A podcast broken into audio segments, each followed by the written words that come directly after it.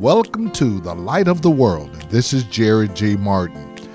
At the beginning of the year, many churches and many believers will dedicate a time of fasting and prayer to start the year off seeking God's favor and God's blessings and God's wisdom for things that are going on in our lives. Well, I'm going to bring a series of message about fasting, the purpose for fasting, and how God works through fasting. At the end of this broadcast, I'm going to share with you how you can listen to it again and share it with friends and other church members who may not be as informed about fasting as they could be. God is still in the business of doing some amazing, wonderful, powerful things. Let's pray that God will speak to our hearts today. Come and go with us as we walk in the light of God's Word. And the Hebrews and the Jews in the early period of their history were in the habit of fasting whenever they were in hard and trying circumstances. When things started going bad, they would fast.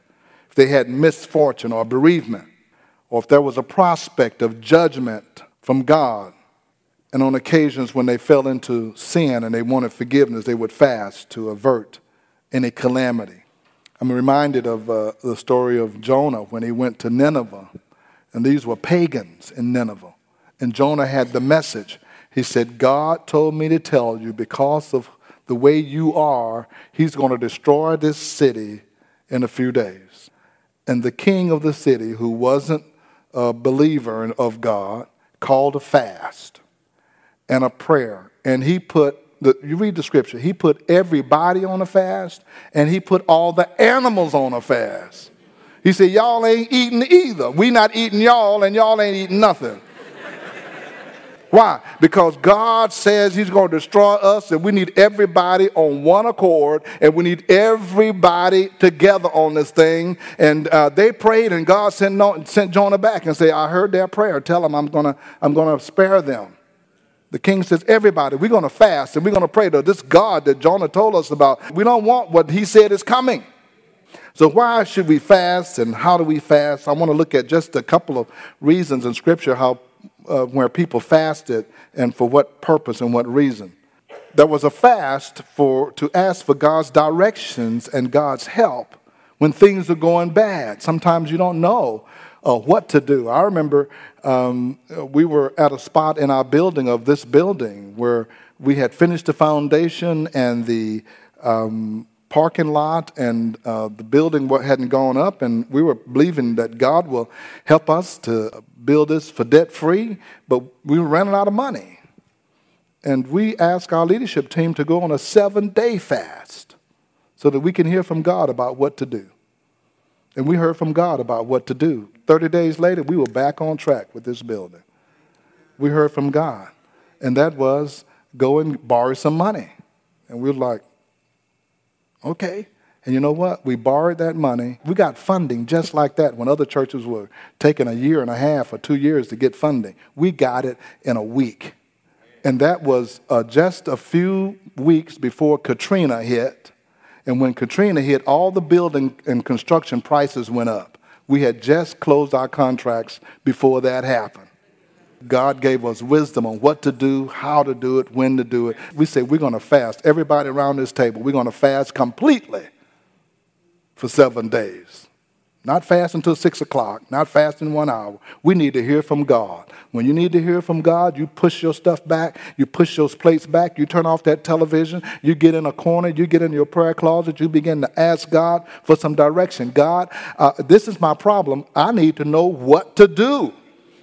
He's all knowing. He knows what to do. He knows how to work it. He, and so you got God on your side, but God need to get you on his side so you can hear from him. I want to I want to shut this thing down. I want to shut everything down so I can hear from you. God said, that person's serious. They're looking to hear from me. I guess I better talk to them. In the book of Judges, all of the tribes of Israel came against the tribe of Benjamin for something they had done.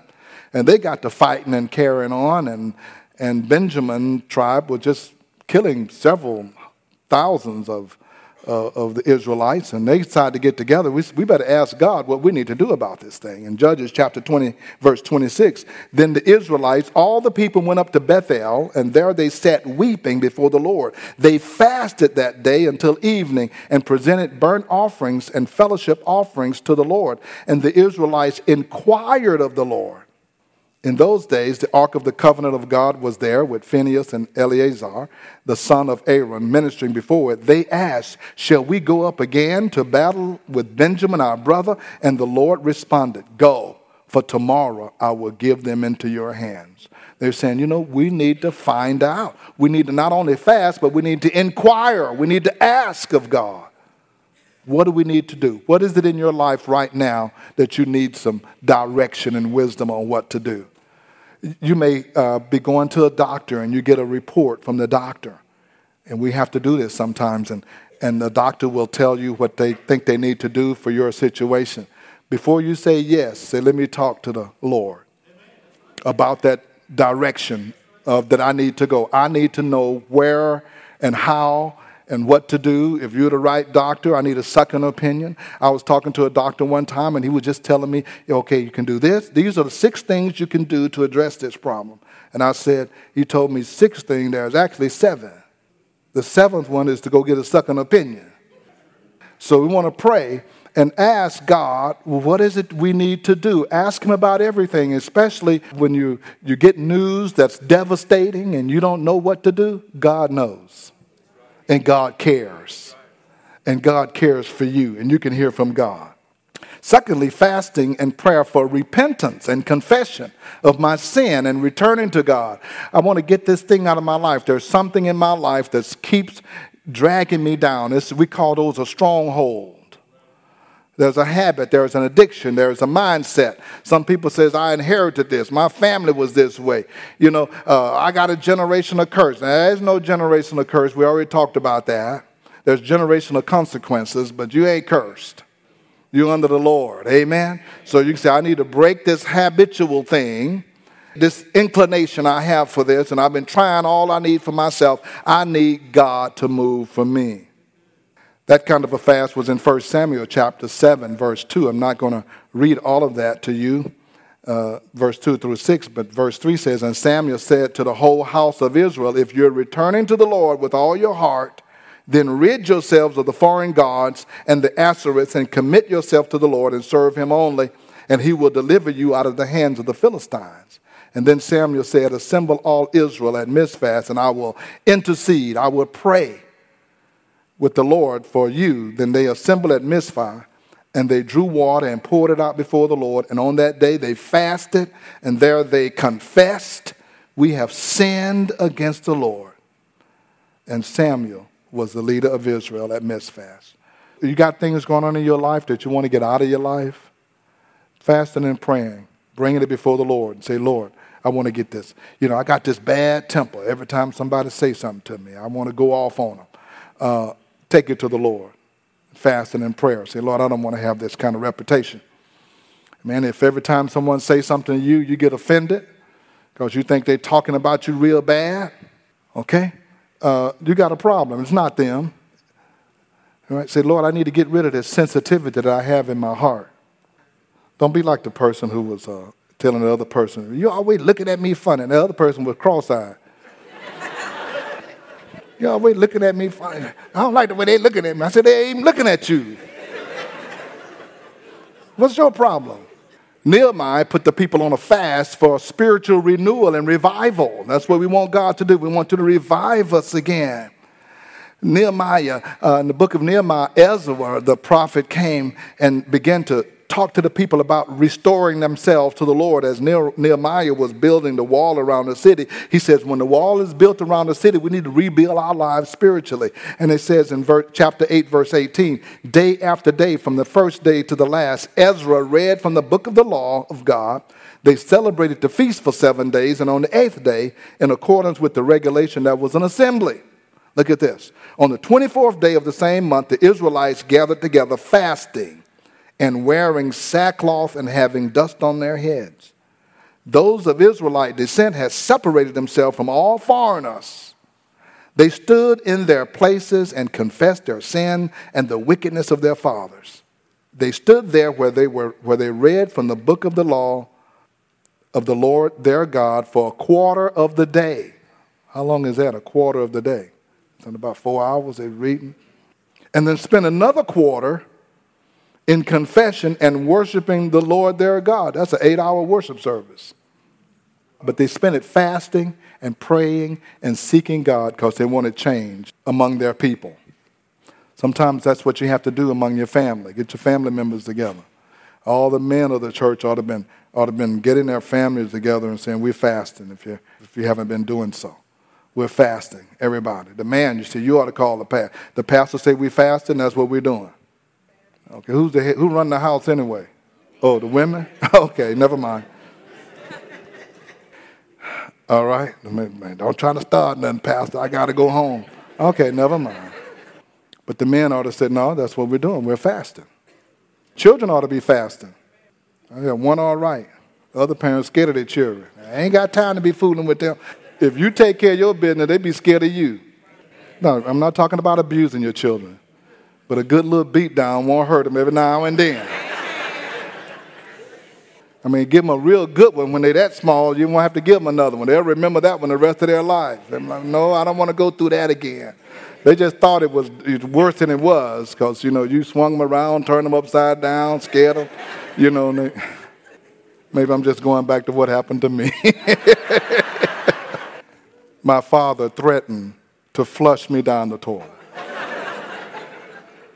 and my nose was that far from the water when he flushed.